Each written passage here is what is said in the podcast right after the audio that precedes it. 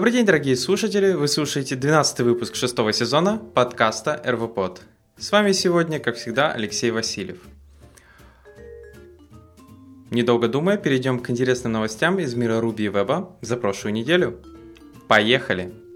Итак, первая интересная новость из мира Ruby – это в блоге Red Hat рассказывает, куда же двигается Ruby 3 на 3, э, в чем его основные задачи по перформансу. Э, статья при этом написана Владимиром Макаровым. Э, я думаю, в Ruby комьюнити уже знает этого контрибьютора тем, как он законтрибьютил вот этим новым джитом, ну, хэшами, понятное дело, первое, что было, то есть прооптимизировал хэши э, в Ruby, а потом еще джитом, э, который был уже так экспериментально, назовем это так, ну, не экспериментально, уже частично замарджен. То есть э, в автор рассказывает, э, что же сейчас делается с Ruby, э, что вот сейчас уже меняется Register Transfer Language, RTL внутри Ruby, он расписывает именно, что происходит, как интерпретатор будет использовать RTL-инструкции внутри Ruby, что с этим будет происходить, операнды, Э, разные другие штуки, и также рассказывает про сам JIT, понятное дело. То есть также он объясняет, какие были варианты э, использования JIT внутри Ruby. Э, во-первых, можно было написать свой JIT, например, как это сделано в Lua. А можно было использовать JIT, базирующийся там на каком-то оптимизированном компайлере типа GCC или LLVM.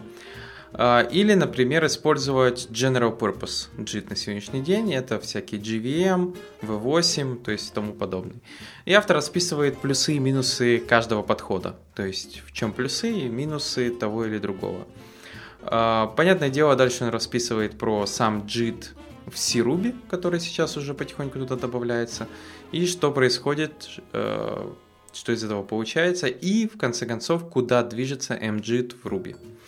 Вот, поэтому, если вам интересно, тут даже есть небольшой бенчмаркинг э, всего, что происходит, как это работает, можно посмотреть, э, попробовать.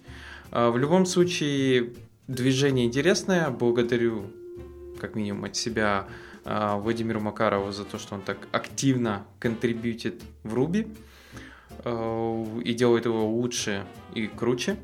Вот, поэтому для тех, кому интересно, вообще вот этот перформанс, производительность Ruby, куда это все двигается, можете как раз почитать, полистать эту статью. А, следующая статья, даже не знаю, насколько она важна, но все же это, что Реус все еще король. Как всегда, не знаю, возможно, такие статьи, я думаю, уже надо обходить стороной, и так всем понятно, что Реус не умирает. Ну, некоторые все еще думают, что умирает. А, но в данном случае автор объясняет, э, почему Rails на сегодняшний день все еще король, и очень многие э, вещи, которые требуется написать э, именно со стороны веб-приложения, все еще пишутся на Rails. Автор объясняет это разными вещами, такие как community support, тулинг, интеграции и легкость э, поддержки. Кстати, вот за последнее я с ним полностью согласен. Э, на сегодняшний день maintainability Rails приложения часто достаточно э, большого проще, чем большого JavaScript проекта, который тоже работает на Rails. Не на Rails, а просто на ноде. То есть есть у нас Rails, есть нода, и если проект представим приблизительно одинаковый по кодовой базе, э, то, к сожалению, обновление и maintenance этого проекта почему-то на Rails чаще выходит проще. Хотя, возможно, не так увлекательно, как на ноде. А, возможно, в этом весь еще романтизм поддержки больших проектов на Node.js. А, дальше автор объясняет про продуктивность работы с Rails environment, про тулинг, про интеграции, что на сегодняшний день очень много напиленной интеграции для Rails, ну, понятное дело, слон в посудной лавке, кто его не заметит. На сегодняшний день действительно очень много гемов э, запилены под Rails, и в этом есть и плюс огромный, ну и, понятное дело, минус, за который многие хейтят Rails, что очень часто много пилят под него. Чуть ли не как с хромом. А, потому что многие сейчас Chrome занимает большую долю рынка, и поэтому часто можно заметить сайты, которые чисто делаются под Chrome. Чуть ли не еще одна эра, как будто это Internet Explorer 6. А, в любом случае, если неожиданно вы не слышали про такое, почему Rails хороший, можно полистать эту статью. Э, следующая статья, я вот подумал, что достаточно хорошая, это uh, How to win friends and open source your software. Uh, статья хорошая рассказывает тем, что uh, почему делая open source проект, это достаточно хорошо, правильно, чем это дает, и как получается подстегивать э, комьюнити, присоединяться к своему open source проекту, что надо делать правильно. То есть э, должны быть комьюнити стандарт файлы там лежать, это всякие description, readme, code of conduct, contribution, лицензии, issues template, pull request template. Э, также должны быть дополнительные разные вещи, ну, то есть следить за своим языком, которым вы общаетесь с людьми, понятное дело, это Code of Conduct. А, следить за ишузами, pull реквестами это достаточно важно, потому что а, если проект очень длительное время забивает на это, то как бы плохо, очень плохо. А, маркетить свой проект, понятное дело, и спрашивать фидбэк у людей, то есть что достаточно важно. Поэтому ну, тяжело не согласиться, если вы только начинаете просто свой open source проект и думаете, как правильно его начинать делать, э, можно полистать статью. Единственное, что вам надо еще запомнить, что open source это как вторая работа, э, достаточно напряжная. Э, ну, то есть работать то есть придется работать сначала на работе, а потом еще немножко open source. Если вы хотите, чтобы этот open source был живой. Да, кстати, возможно, такой офтоп небольшой. А, есть такой open source проект. А, я, наверное, не знаю, добавлю его или нет. А, в шоу-ноуты называется Apterm. Возможно, кто-то слышал. Это электрон-based э, терминал. То есть просто вот на электроне написан терминал. Сразу скажу вам, что я, например, не пользуюсь такой штукой, у меня есть iTerm, и мне достаточно, ну, то есть других терминалов, но есть огромное количество людей, которые пользуются именно Apterm. Основная его идея — это автоматический, ну, не автоматический, а автокомплит. То есть э, на разные команды, гид и все остальное у него есть автокомплитер, который подсказывает вам, какая команда дальше есть.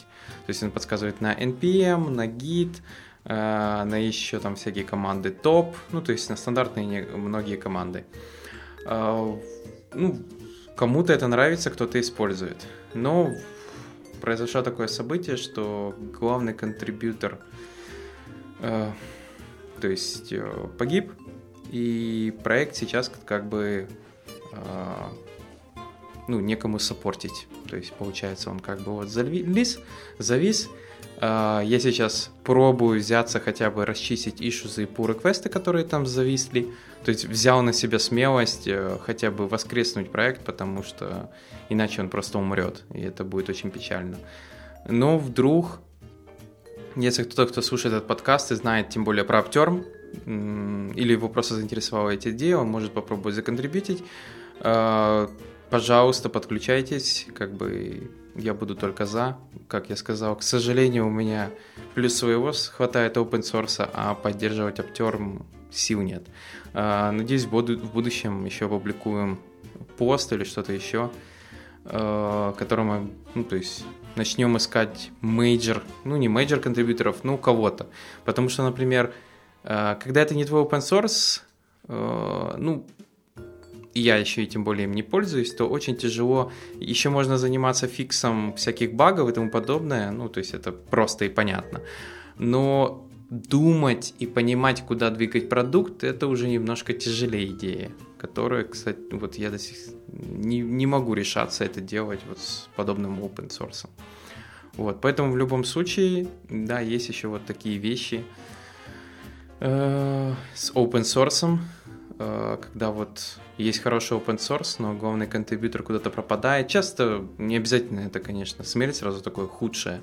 Ну, там по семейным обстоятельствам или просто человек переключился от этого языка программирования или этой проблемы у него уже нет, и он как бы отпадает. То есть, кстати, то же самое произошло с моим MongoDB-логером. Э, в один прекрасный момент у меня просто пропала эта проблема, я перестал это использовать везде и перестал поддерживать этот open source. Возможно, когда-то верну и воскрешу его, только уже, понятное дело, весь переписав. Но сейчас, понятное дело, ни сил, ни желания его нет, потому что он нигде не крутится.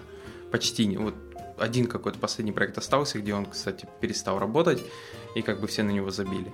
А, а так, да, он просто везде перестал работать. Это, и как видно по community contribution, это особо уже, возможно, никому не нужно.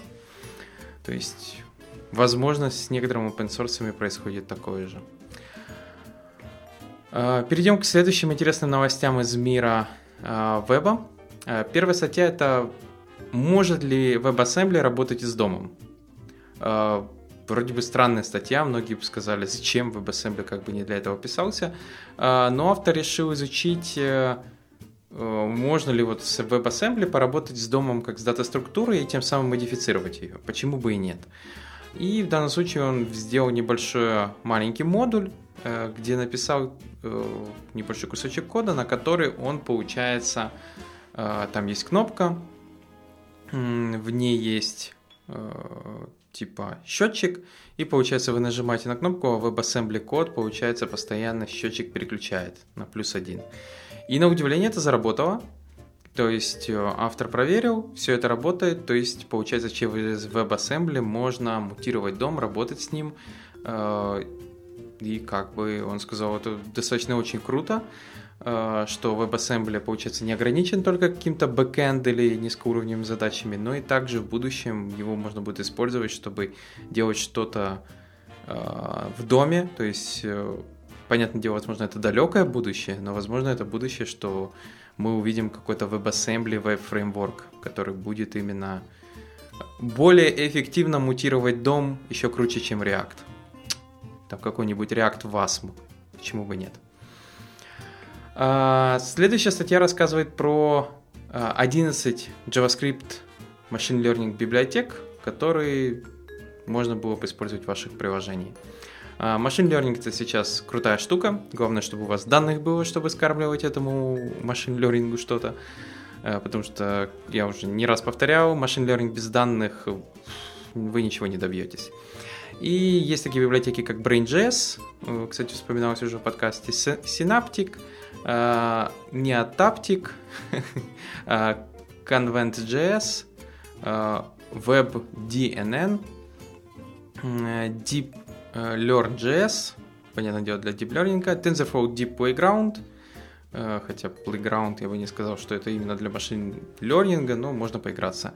Compromise, Neuro.js для нейронок, опять же, M, ML.js, Machine Learning, Mind, э, Mind уже тоже вспоминалось, и всякие еще есть Natural, Incubator, MXNet и многие-многие другие.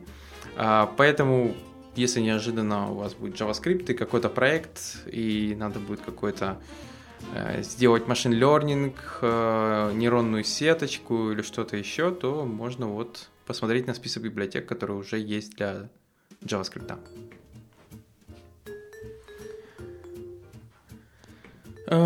Ну что ж, перейдем к следующим новостям из мира Ruby. Первая статья — это такое больше обзорное представление, какие есть код-эдиторы для Mac. Понятное дело, не все используют Mac для разработки, у кого-то Linux, у кого-то Windows, но все же.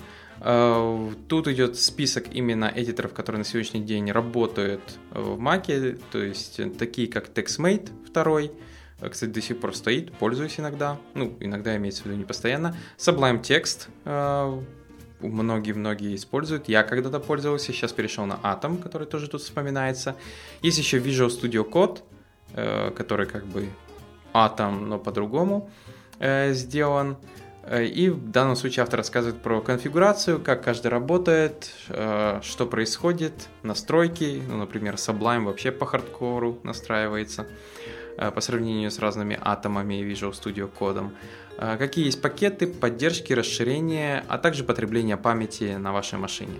Ну, понятное дело, что победитель там происходит XMate, он ест меньше всего, потом Sublime, ну, а Atom и Visual Studio едят больше всех, что как бы логично. Но в любом случае, использую, то есть вам выбирать, что использовать. Не обязательно, если эдитор потребляет много памяти, это плохой эдитор, потому что если он улучшает э, продуктивность вашей работы, там, например, в полтора раза, это будет стоить, даже если он съест 300-400 мегабайт памяти. Ну, если у вас, конечно, на машине есть только память, и, надеюсь. Сегодняшняя девелоперская машинка, я думаю, должна обладать минимум 8 гигабайтами памяти. А то и лучше 16 или даже 32. Хотя 32 это уже достаточно прожорливая машинка, я имею в виду в виде ноутбука. Для десктопа это нормально. А в виде ноутбука, я думаю, там батарейка будет... Наверное, тяжело уже батарейки будет с таким количеством памяти. А следующая статья а, больше, ну то есть э, продолжение предыдущей статьи про Youtself в блоге Зверька, который рассказывает, что можно еще делать с помощью Youtself в Ruby. А, то есть в прошлый раз уже вспоминали эту статью, и в данном случае Зверек, он же э, Виктор Шепелев, рассказывает про то, что можно еще натворить, назовем это так, в Ruby используя yourself, а также предложил другое название .then, то есть как в промисах. А, смотрится, ну, .then, кстати, да, очень, очень ничего так. А, там он даже proposal сделал, почему бы, типа, действительно не изменить на then, а, что смотрится очень неплохо, но посмотрим, примут, не примут комьюнити. Интересно будет. А, в любом случае, дальше он показывает, что еще можно с помощью UTSO делать, вытворять, какие разные вещи. Ну, то есть лучше смотреть, тут кода хватает, поэтому для тех, кому интересно, посмотрите, пробуйте. Ну, чейнинг это вообще с UTSO самое оно. И напоследок по Ruby это статья, которая рассказывает про два интересных совета, которые можно использовать для ARB. А, то есть, когда вы работаете в ARB, ну, неожиданно, может, кого-то прай или еще что-то, а, то в ARB все равно есть интересные штуки, такие как а, ARB Current Context, который содержит в себе контекст выполняемый, в котором можно управлять текущим контекстом консоли, то есть, например, там что-то блокировать, вывод консоли, эко сделать как-то по-другому работать. И также есть ARB Tracer, Э, который позволяет трейсить, э, смотреть, что же там происходит э, в каком-то кусочке вашего там кода, как он выполняется и что происходит. Кстати, трейсер достаточно интересный флаг. Конечно, я думаю, может выплюнуть слишком много неинтересного вам кода, но зато вы можете увидеть, как происходит выполнение, там, до какой точки кода доходит вызов вашей функции, например. Вот, поэтому для дебага, ну, такого я бы не сказал бы, что супер крутого, но все-таки вот две такие штуки могут помочь.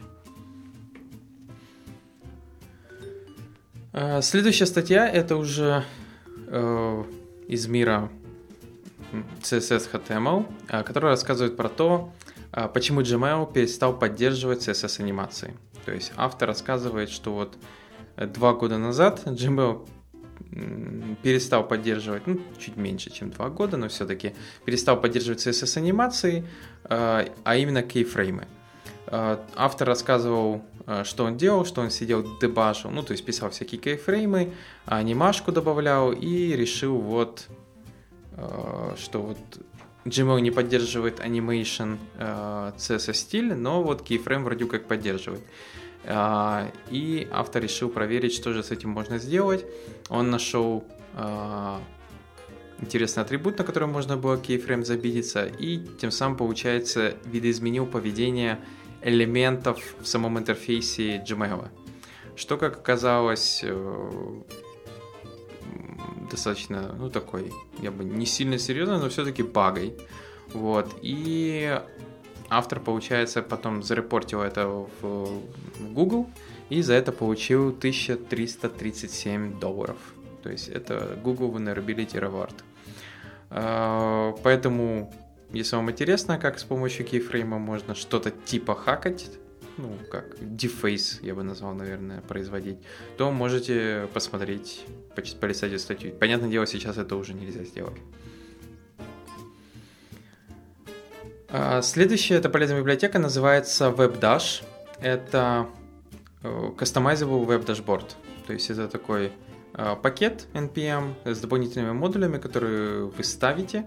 Дополнительно к нему можно доставить разные пакеты, такие как там JSON, Scripts, Performance Budget, Progress, Progressive Web Application Manifest, прочие подобные штуки, которые будут его улучшать или как-то упрощать. То есть в данном случае это вот если у вас есть какое-то приложение и вам нужен дашборд с красивой админкой, плюс вы хотите типа менеджить эту админку, дашборд, ставить что-либо, то тут как бы есть готовые борды с пакетами, а, скриптами, которые могут что-либо запускать по кнопке, а, Progressive Web App манифест со сплэш-скринами и со всем остальным, и даже вот э, всякие графики, куда же без этого. Поэтому неожиданно, если вам подобное что-то требуется, то почему можно попробовать использовать WebDash. Э, смотрится, по крайней мере, очень хорошо. Я бы сказал, это такой... Э, это, наверное, flat дизайн, то есть это еще не материя, это не материал, но это flat дизайн, который такой темненький и смотрится неплохо. И напоследок библиотека Scroll Booster. Scroll Booster это такая drag and to scroll library, позволяет вам что-либо дрогать, скроллить, э, в каких-то там, ну то есть если у вас какая-то табличка, представим, но она при этом Э, достаточно большое количество колонок, и вы хотите там драгать в стороны ее, скроллить, э, смотреть, что же из этого получается, э, фиксировать, то есть смотреть скроллинг, как он работает, там есть примеры с картинками. Ну, то есть это такой схватил и потащил, я бы назвал это так. А, то есть тут в основном применение, как я сказал, это картинки или таблицы. Вот. А, что тут сказать? Ну, библиотека смотрится нормально. Я бы не сказал, что супер круто, но решает свою основную задачу. А, то есть получается, что вы что-то хватаете и как бы скроллите с помощью этого захвата. То есть что-то напоминает наверное, типа таблетки и телефоны. То есть, но в данном случае вы это делаете с помощью, с помощью мышки. Вот. А на этом у меня все. Ну, в любом случае, благодарю вас, что послушали данный подкаст. Подписывайтесь, пишите также ваши комментарии. И услышите новый выпуск уже на следующей неделе. Пока!